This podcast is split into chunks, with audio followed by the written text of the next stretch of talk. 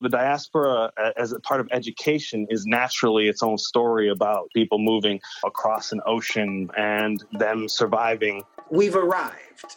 We're already here. Who is on the shows? Who is, you know, counted in populations? Who is invisible? Your very existence is by default a counter argument to the things that had sought to make you not exist the thing about Afro Caribbean or being Afro was to assert one's Black identity.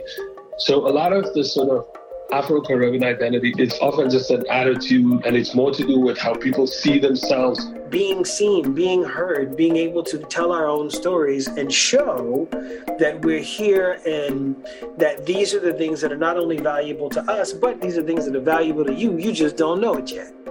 I'm Dan of Primary Source, and this is What Teachers Need to Know Africa Edition, the podcast that explores current events, history, and culture with an eye towards the complexity and humanity found across this vibrant and diverse continent. The creation of this podcast was made possible through support and collaboration with the African Study Center at Boston University. It was the esteemed historian and early leader of Africana studies, John Henrik Clarke, who said, quote, Africa is our center of gravity, our cultural and spiritual mother and father, our beating heart, no matter where we live on the face of this earth. End quote. This one sentence contains a world of critique and acknowledgement. It's a critique of the notion that African people outside of Africa are untethered to the continent. It's an acknowledgement that Africa exists beyond borders, beyond geography. Africa has been carried across oceans and planted in the soil of countless hills and valleys. The sounds of Africa emanate from living rooms, backyards, amphitheaters, and radios around the world. The colors, patterns, and dimensions of Africa are worn on sleeves and light up screens in every hemisphere on Earth. Africa is felt by people who have not been on the continent for generations, yet who refuse to relinquish ties to places that ancestors once touched and tread. John Henrik Clarke's statement is a declaration that Africa is a vital part of the lives and ways of being for people who are dispersed across continents even if this fact remains under-recognized by many. Africa and Africanness is global, even if this reality has historically been undervalued in certain quarters. Africans and African cultural influences have become entrenched across the world over the course of centuries. Still, this history is often invisible in classrooms. But there's ample potential in schools to call attention to the creativity, originality, perseverance, and fortitude of Africans outside of Africa. In this episode, we're talking about diaspora and what it means to be African outside of Africa. We'll talk with Sean Jacobs, who teaches at the New School in New York City, and Sunn m'Cheaux, who teaches at Harvard University. Each brings to this episode their insights as scholars, educators, activists, and individuals who personally know what it means to hold on to and nurture a sense of Africanness outside of Africa. Let's first turn to Sean Jacobs. My name is Sean Jacobs. I'm an associate professor of international affairs at the New School in New York and I'm also the founder and editor of Africa is a Country. I am originally from Cape Town um, in South Africa, where I was born and grew up. I came to the US the first time in the mid 1990s as a graduate student, and I would think of myself as an immigrant. When we talk about Africans outside of Africa, what we're really talking about is a global diaspora. But what exactly is that word, diaspora? Historically, the term referred to the Jewish diaspora, the disbursement of Jewish people because of various pogroms, being oppressed, and people are then forced to to live in other places. In other senses, we think of people moving because of forms of economic deprivation. So you have to migrate because you need to live, you need to find work to sustain yourself. The diaspora is basically the community that is away from home. Now, it is true that home means different things to different people. Not all African people think that they need to return to Africa. So there's this idea of having a home and having a dispersed population with is set up somewhere else. So there is a sense of some people would like to return to this place, but for others, they've established the identity away from this home and they just have sometimes a emotional connection they have a connection that is spiritual but in other cases people would like to return now there's also a population where you did not move because of economics, you didn't move because of war, or you did not move because you have a family connection. People from the Caribbean often move to New York City and then some other relatives will join them later. In my case, I came as a student and later on I just I came to work here. I never felt any pressure to move here. I never felt any pressure to leave South Africa, but I ended up. The history of the African diaspora is inseparable from the transatlantic slave trade, colonialism, imperialism, and neo imperialism. Yet this hard history alone does not entirely account for the global nature of African peoplehood. So let's trace the long arc of diaspora and find within it not only examples of oppression, but also examples of agency, opportunity, and tenacity. The Atlantic slave trade brought large amounts of people to the Americas in general, uh, North America, South America, and the Caribbean. And in fact, the amount of people that came to the US were in proportion way smaller than the people who end up in the Caribbean and who end up um, in South America. So that is the first major displacing through slavery large amounts of people to construct identities out of the stuff that they brought with them, sort of bits and pieces of their African identity. They bring certain traditions around religion, whether it is that they keep practicing African religion, whether it is in the way that they incorporate elements of that into their new conditions. And with that, there come other practices, food, style, music, cultural things they brought with them to the new world. And in that new world, they also form other religions, like Rastafari is an example of that. And then through that, new identities are being formed. I think the next is definitely in Europe's uh, colonization of Africa, and there's a long history that dates back to the 17th century. The big break is really the, the so-called scramble for Africa in the 1880s. There's this meeting at which African countries are being carved up by Europeans. People are moving in between these places. You start seeing populations of Africans in France, in Marseille, in Paris. At some point, there are more North Africans going. At other points, there's more people going from West Africa.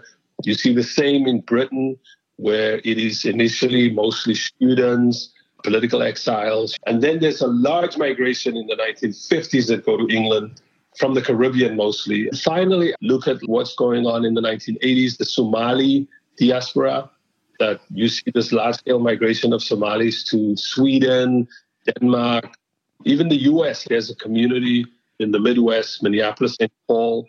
You have an autonomous Somali community forming, uh, and in a way also transforming local culture and also people's understanding of those places.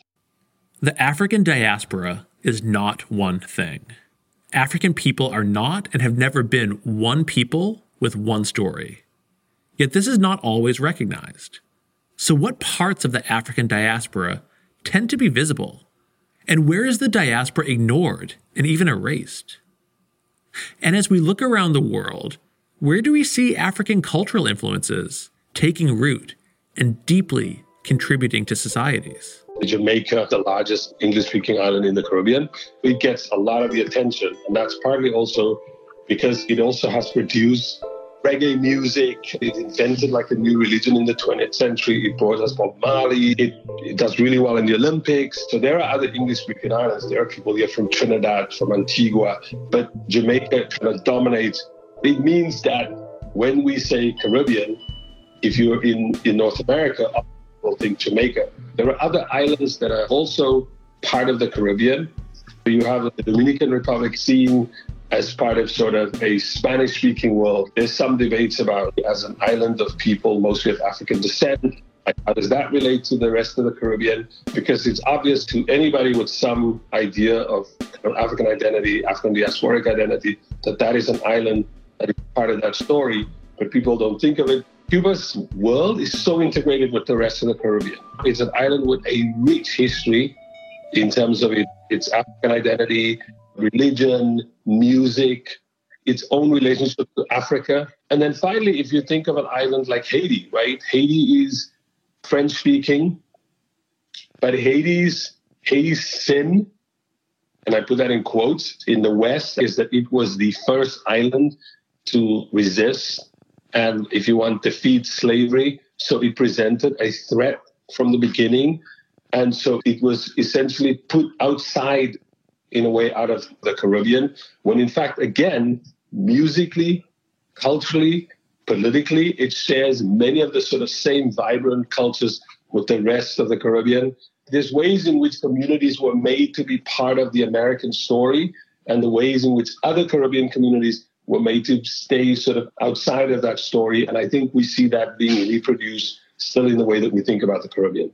The Caribbean is, in most of the cases, Afro or Black majority societies. So it's not a surprise if you see cultural expressions, language, style, public expression in which is framed by being black, being African, and it's unapologetically part of the country's makeup.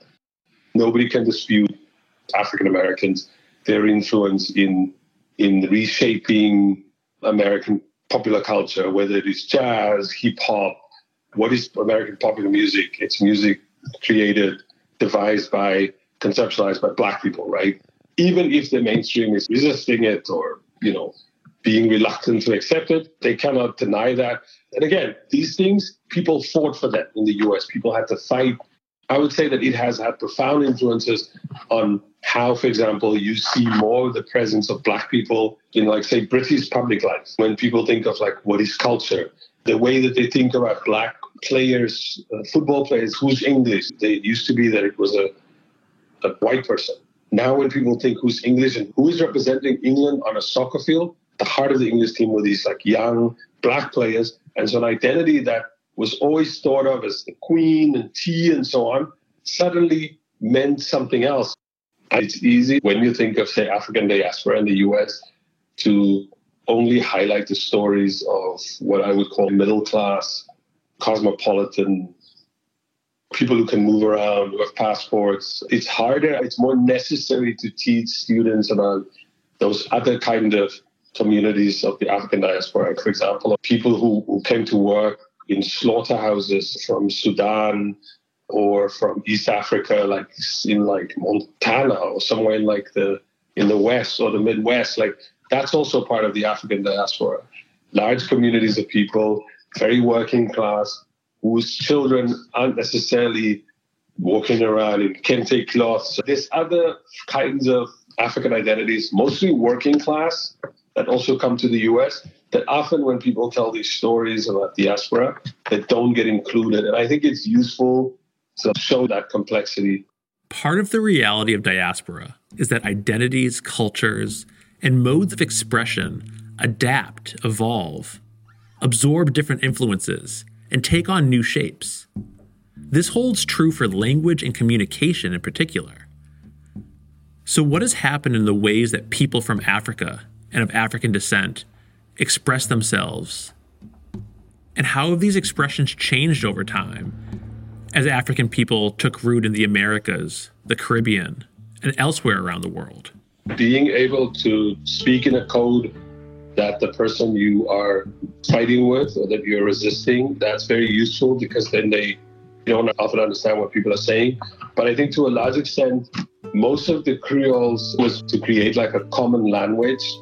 And I would argue that it also then became a kind of democratic language. So we can think of Jamaican patois, Haitian Creole, even some of the ways in which language developed in African American communities, where you have people keeping the remnants of a language that they brought with them. What Creoles point to is not just the ability to create a code in which it's a, it's a way to protect yourself and in, it's a way in which to construct an alternative reality that's different from the one that's oppressing you.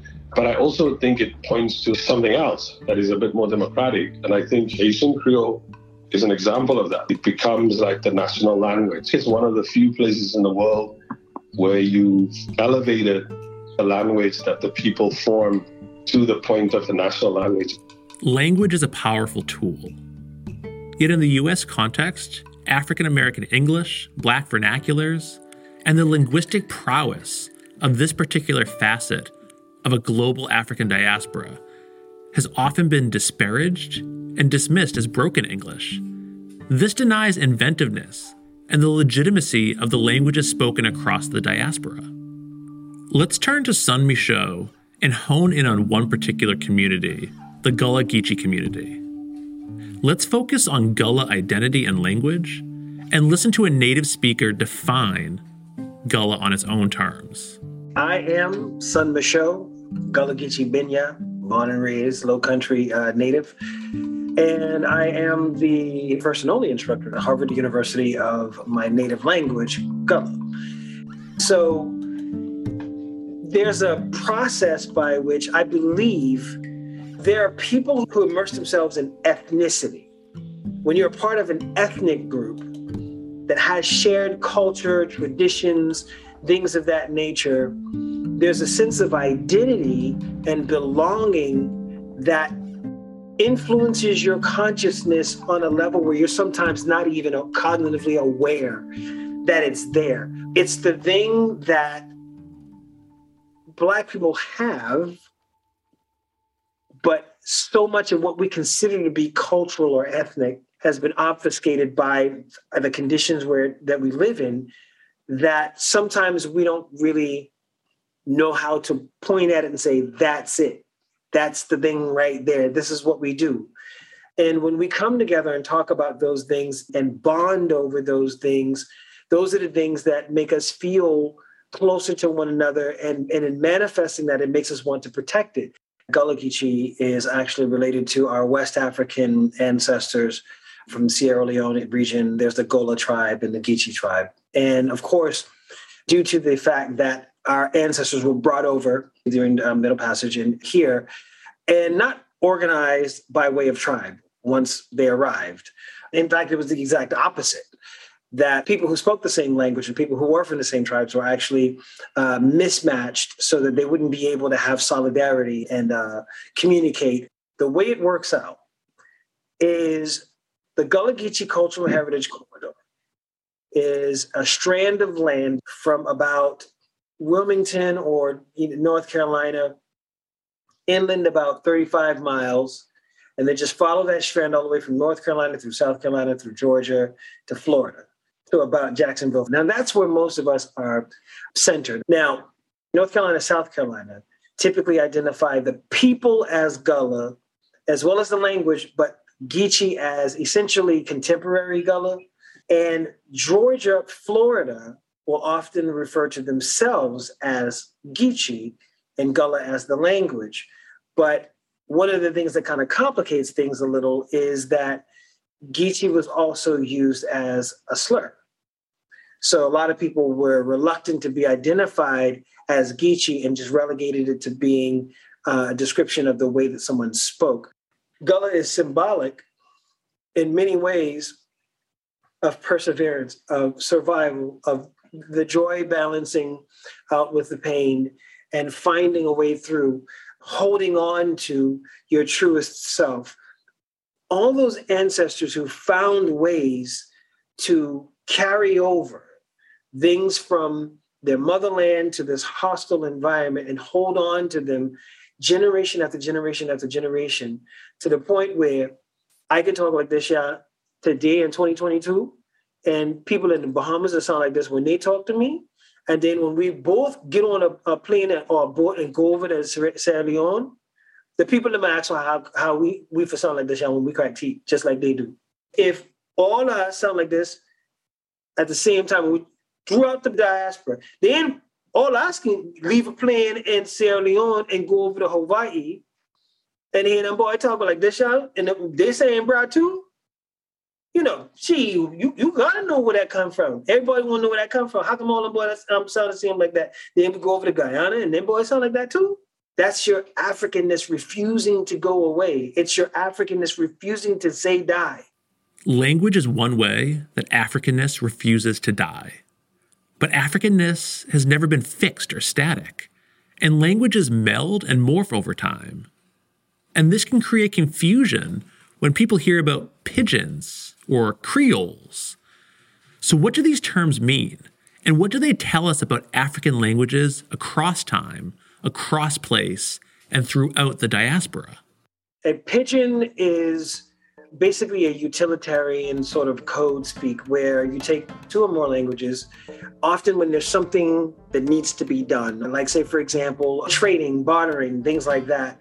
With these are separate languages, where you take bits and pieces of each language and piece them together for those two sides to be able to communicate with one another. If you do that long enough and develop that, and that language survives a generation that now speaks that pidgin but it's rule governed in and of itself. It has its own rules. That's when it becomes a Creole. I think of a pidgin as parents, and a Creole is the child of those parents. So when the language switches over from pidgin, it's very, very practical. Whereas when it morphs into this Creole, it has rules that are now in response to lived experiences. It has context, it has culture around it. But there are certain variations that are, again, in response to local circumstances, different elements that influence the way that people speak it over here, and then they speak it differently 20 miles away. Charleston Gullah doesn't necessarily sound like Beaufort's Gullah, but people from Beaufort and Charleston communicate with one another just fine. The Gullah community has long been misunderstood and subject to peoples from outside of the community making assumptions about it. What have those assumptions been? What did they get wrong?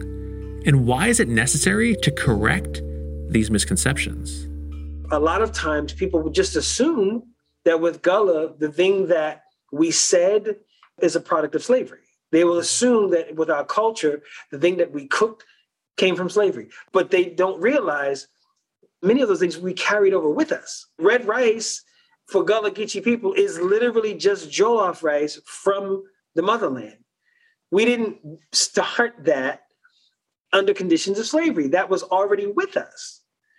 Knowing who you are lets you know our ancestors didn't start doing this thing simply as a reaction to slavery. Even the idea of creolizing language and creating new languages is something that's very common in Africa.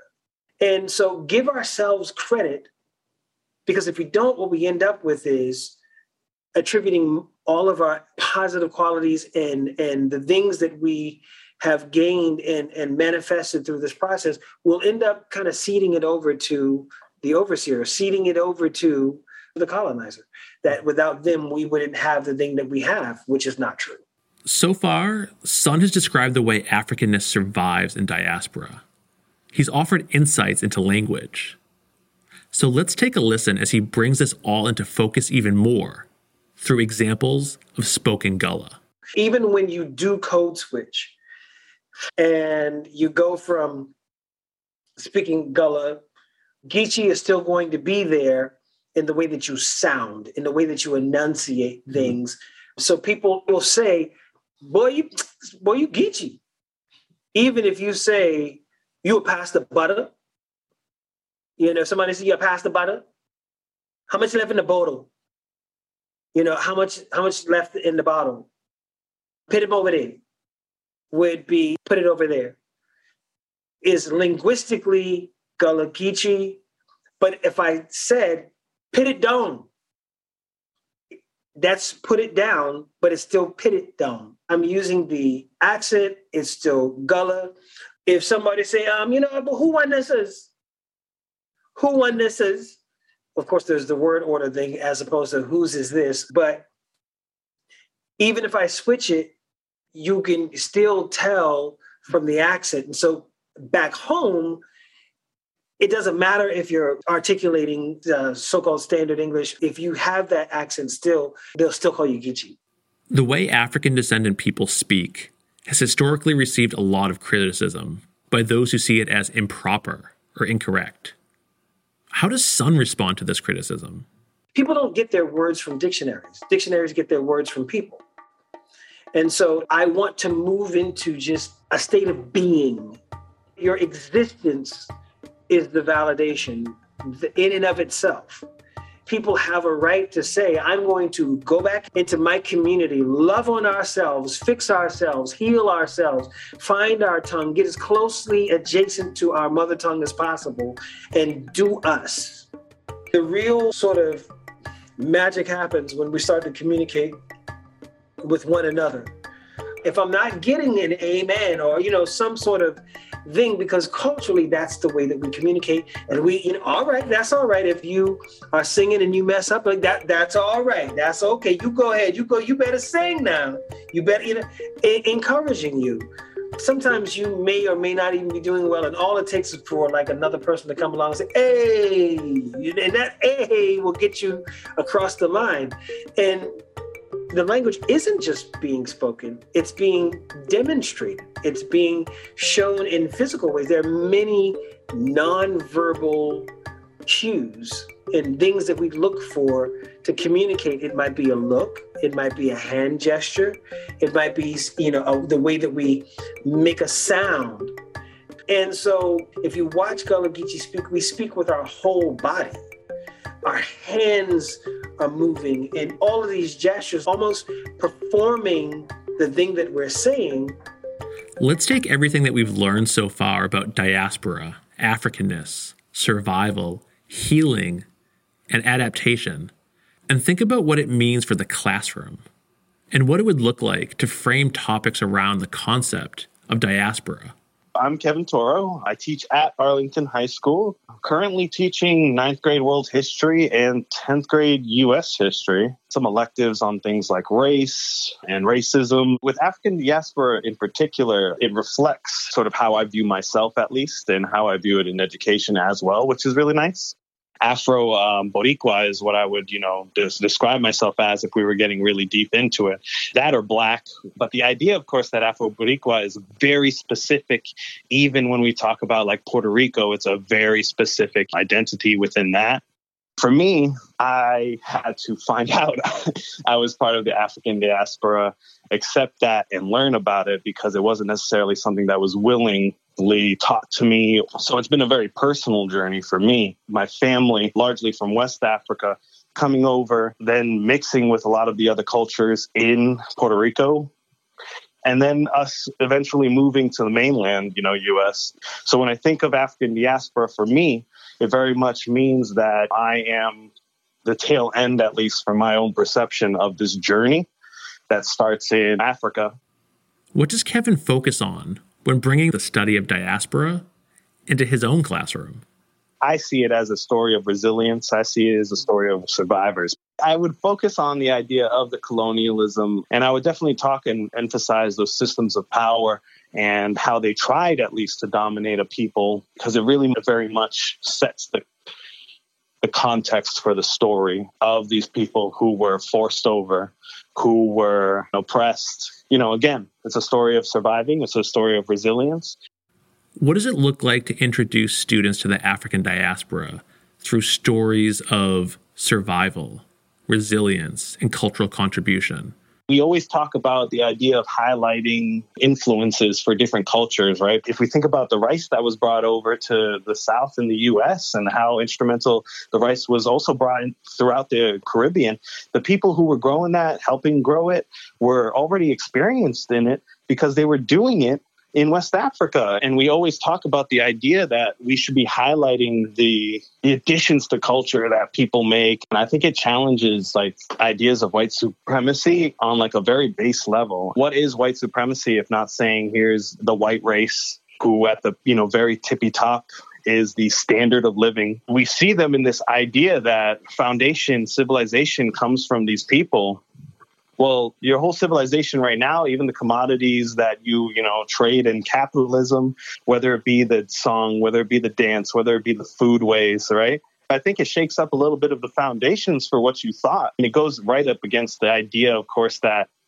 they've only been sort of on the receiving end of things as far as civilization goes. It adds a sort of tunnel back for people to see, oh, these were not only people, it humanizes them to a certain degree, but look at their impact.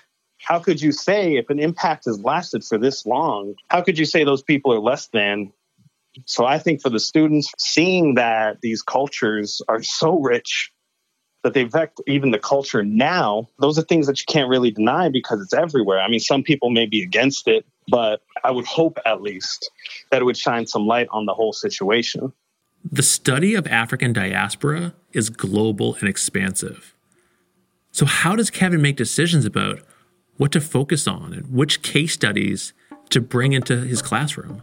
For a while, I was using things like the Haitian Revolution because I think it very much typifies things because you have a complex system. You have the system of black, white, and everything in between ranked in a hierarchy, the white supremacy. The idea, of course, that you get eventually the first and only slave revolt to create a country out of itself. And then you get the damnation by the other countries after the fact, based off of just the what they perceive as the audacity of, you know, the formerly enslaved. The hard thing, of course, is that we're not fully there yet to the point where where a lot of teachers have created these materials, shared them, and have them out there. I think it's very much so far up onto either something like the Haitian Revolution, which is well researched and there's actual a lot of um, lessons out there, or is people relying on their own experience, which is what I did as well a lot when we talked about Puerto Rico, for instance.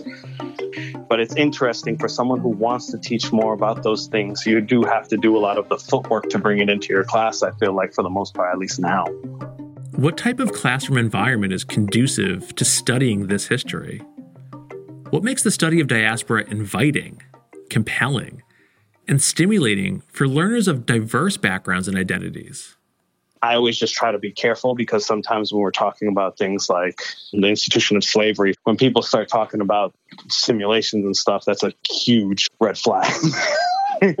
but you obviously want to create a sense of wonder, curiosity in the students about this. And that all is very much within the multicultural framework for classroom, which I think some people do naturally. I know in my class, we already have a lot of the standards of discussion going forward. We still very much have to have this aspect of uh, bridging the gap. Um, even between me and some of the students, and then between some of the students and other students, right? What I've always found is that students are very willing to do so if you're following the ideas of and the basic premises of focusing on primary sources as the basis for everything. What does Kevin see as the impact of his work? How does this influence students' thinking and overall classroom experience? For me, right, it's very much being seen and heard in ways that, of course, from you know being part of the diaspora, being who I am, uh, is validating those are my selfish reasons, at least. I had like this really transforming moment with this one student. We went through a lot of this racial history. We talked about the ideas of white supremacy, and it was very much a, a lot of the history was stuff that they hadn't heard before. And this student was Haitian in particular.